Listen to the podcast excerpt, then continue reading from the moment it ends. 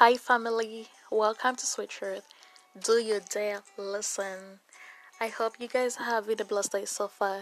Thank God it's Friday, but before we get into it, let us get into the prayer of the day. Father God, I just want to thank you for bringing us towards the end of the week, Father God. I thank you and honor you for watching over us through the whole night, Father God, and I just pray that you will continue to bless us and protect us and guide us throughout the weekend, Father God, and throughout the day, Father, that you will surround us with your peace, your joy, and your mercy. Father, thank you that I can embrace life and see my days fulfilled with good by taking control of what I say. I choose in advance to watch my words carefully today. I ask you to help me keep my lips sealed when I am tempted to complain and argue. In Jesus' name, amen. So, today I will be reading from First Peter four, one to six. And I believe I will take this verse by verse. Amen. And so when I was reading this, I had to read um, a couple of other versions as well. And I found it quite interesting, you know. Uh, before, like, I would only prefer to read it from my uh, Bible, which is the New Life Bible, you know. But lately, I've been finding myself, you know, seeking out other versions like the King James Version and N I V. And I believe it's very important and vital to read from other versions as well, because it gives you a clear understanding of what you might not have understood in the other version, you know. And so I had time to read from the N I V version today um, about First Peter four, one to six, and I found it quite interesting, but I'll go ahead and read from mine. And so it reads, "Since Christ has suffered in his body, we must be ready to suffer also. Suffering puts an end to sin. You should no longer spend the rest of your life giving in to the sinful desires of the flesh." And so, like, stopping right there and just knowing that because Jesus also suffered, we should have the same mindset, you know. And, like, to me, this suffering is not like the quotation of what you would think suffering is about, but rather uh, this suffering to me is choosing to not live as sinners do, or do what sinners would do, you know. Basically, living in the flesh. And so so many people um, tend to think that their current lives, you know, turning away from their current lives of, you know, not doing drugs or not drinking or not having sex and all that is like some kind of like suffering or like punishment or something like that. And it is, but once you're in Christ, you don't have a desire to do any of those things. You don't have a desire to live in the flesh, and that, that is how it should be. There is so much more to life than living in sin and living in that way. Because when you choose Jesus, you let go of your past ways of living in sin and doing whatever you want. And for others, that seems so difficult, you know. It's like they can't even begin to comprehend it. It's like something they cannot do, but that is not true. Those are lies from the enemy, and the enemy wants to keep you thinking that, wow, you're gonna be miserable if you don't live that way, or you're gonna be, you know, miserable if you don't do this or say this or think that. But that is so far from the truth. It is a lie from the pit of hell. When you get out of that kind of life and stop allowing your sinful nature, the flesh, to win over you, there is peace and grace that only comes from God that helps you sustain a good life away from sin and just uh, the desires of the flesh, you know. And so it is a blessing to not live that kind of way. It goes on to say, but do what God wants as long as you live in this world. Do what God wants.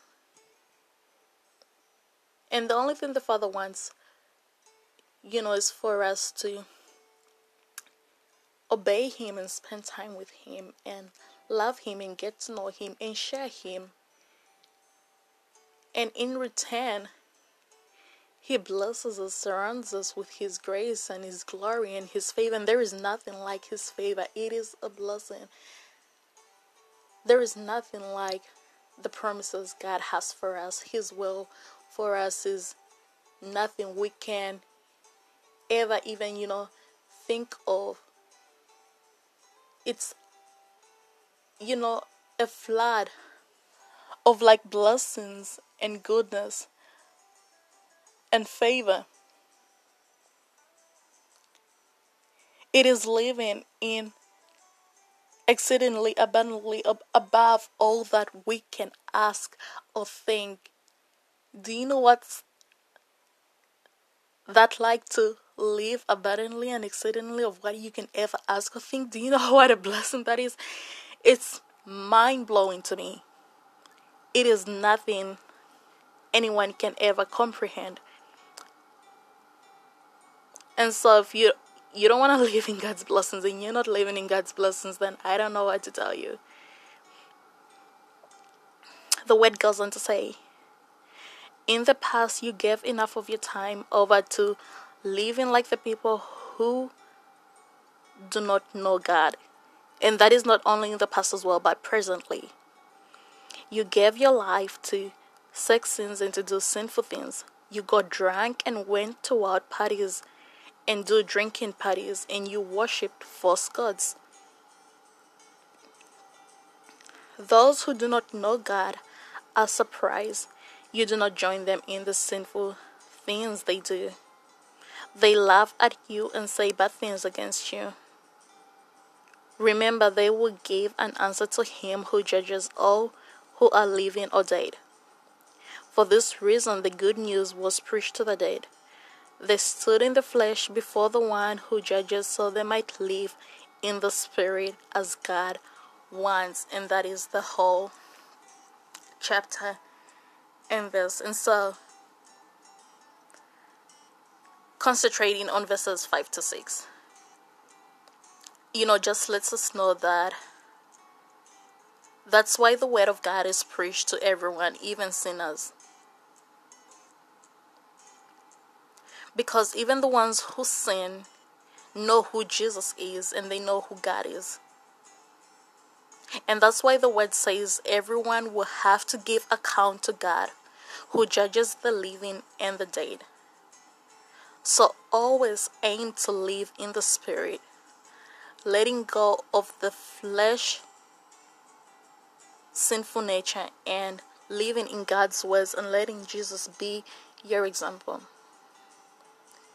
If you don't know how to live your life or you don't know what to do, let Jesus be your example. There is no better example of how to live your life than Jesus. He is the only best example out there. There, He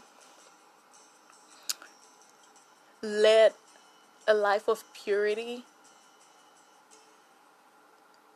and a sinless life. But of course, I know that we are human and we fall short to the glory of God. But the great thing about God is, you know, we don't have to say, we don't have to stay in that place of sin. We can always come out of it, come out of it.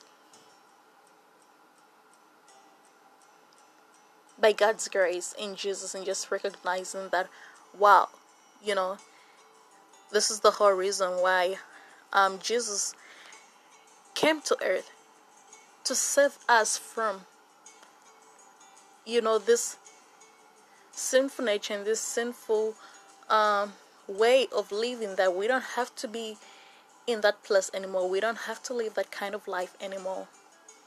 And if you are willing to get out of that kind of lifestyle, you know, and you know deep down that this is not the kind of life you should be living, and this is not the way that you want to live, and you want to get out of it. Would you repeat after me the salvation prayer? Dear God, I know I am a sinner, and I ask for your forgiveness.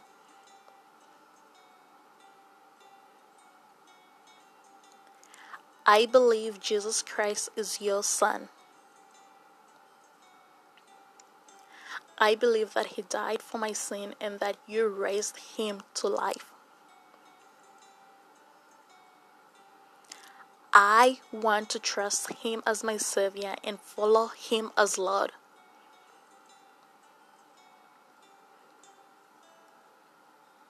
From this day forward, guide my life and help me to do your will.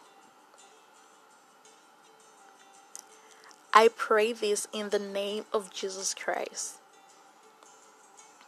Amen and amen and amen. And if you pray that prayer, the angels rejoice and party. God is so happy and just like glad, and he says, welcome my son, my daughter. And so, yeah, family, I hope you've been blessed by today's segment. I hope you guys have a blessed day and a great weekend. Be blessed, be encouraged, and be fearless.